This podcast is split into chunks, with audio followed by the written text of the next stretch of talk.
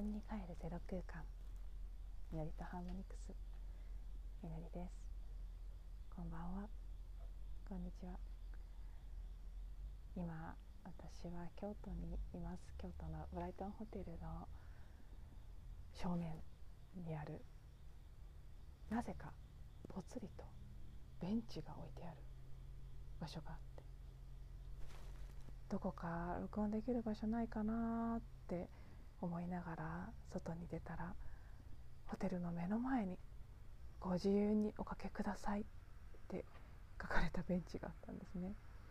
ベンチ置くだけプロジェクトということでただねベンチに意味があることを知ってほしいということで置いてあるベンチらしいです面白いですねこんなものがまさかこんな出てすぐの場所にあると思わなかったので、まあ、ちょっとそこに腰掛けてお話録音しています。えーと、目の前に道路があるので今もね1台車が通りましたけどまばらではありますけど車が通って少しその度にそ雑音が入るかもしれませんしさっきもあったんですけどね人が歩いてくることも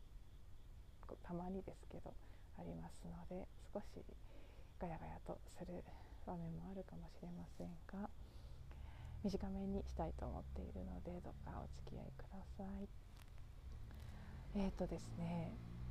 車が来ましたね。結構賑やかに来ましたね。はい。えー、そうなんです。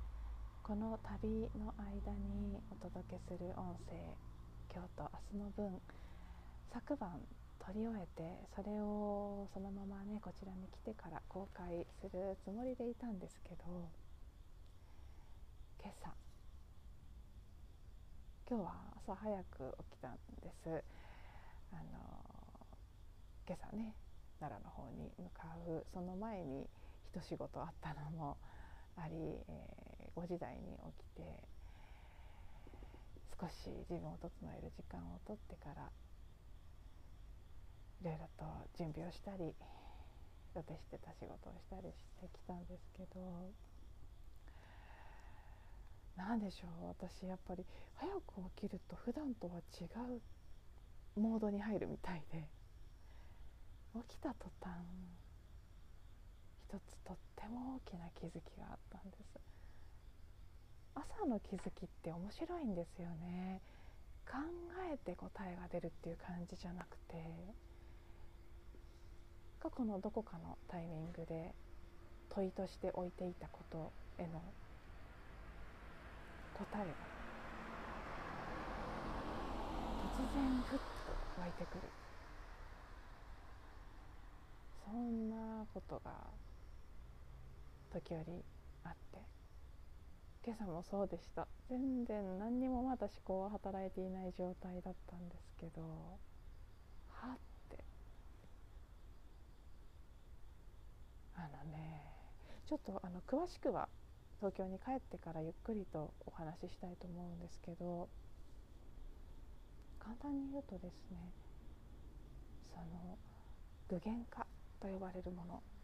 自分の内側が外側に現れている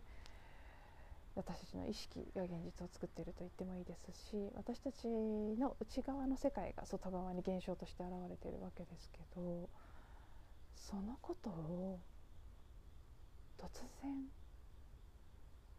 体感実感を伴ってあ本当にそうなんだな。本当にこういうことなんだってかみしめて思うような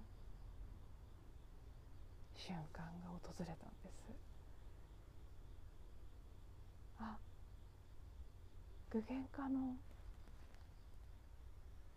何でしょう。方法っていうほど方法っていうほど能動的に起こす感じのことではないんですけどコツというか仕組みというかああこれなんだって急に体を通して分かった感覚。そしてねそれに気が付いてしまったらいよいよもって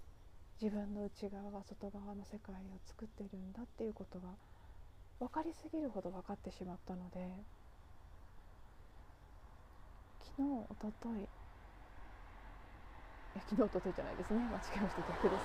あの昨日今日明日の音声のつもりで録音していたその時に自分が話していたことっていうのが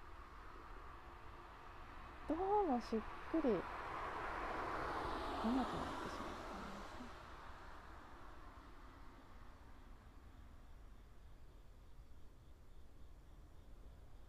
なので先ほど昨日録音をした今日公開する予定だった音声をホテルのお部屋で聞き直してみたんですけど全然なじまないのでいややっぱりちょっと外に出てでも撮り直そうと思って今こうしてなぜか置いてある置き弁置き弁ってカタカナで書いてあります。置き弁さんに座らせていただいて撮り直してみました。えーとそう明日もあまりね帰りは早くない時間だとは思うんですけどでもできるだけホットなうちに忘れないうちに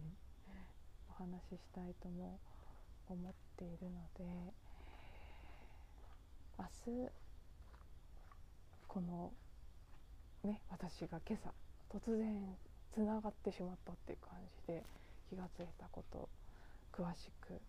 お話ししていきたいと思います。はい、ではちょっとね思った以上に車通りがあったり人通りがあったりして私自身も落ち着かなかったですしだいぶ騒音も入ってしまっていると思うんですけれどもはい最後まで聞いていただいてありがとうございました。また明日ね詳しくお話ししていこうと思いますので、えー、そちらも聞いていただけたらとても嬉しいです。また次のエピソードでお会いしましょう。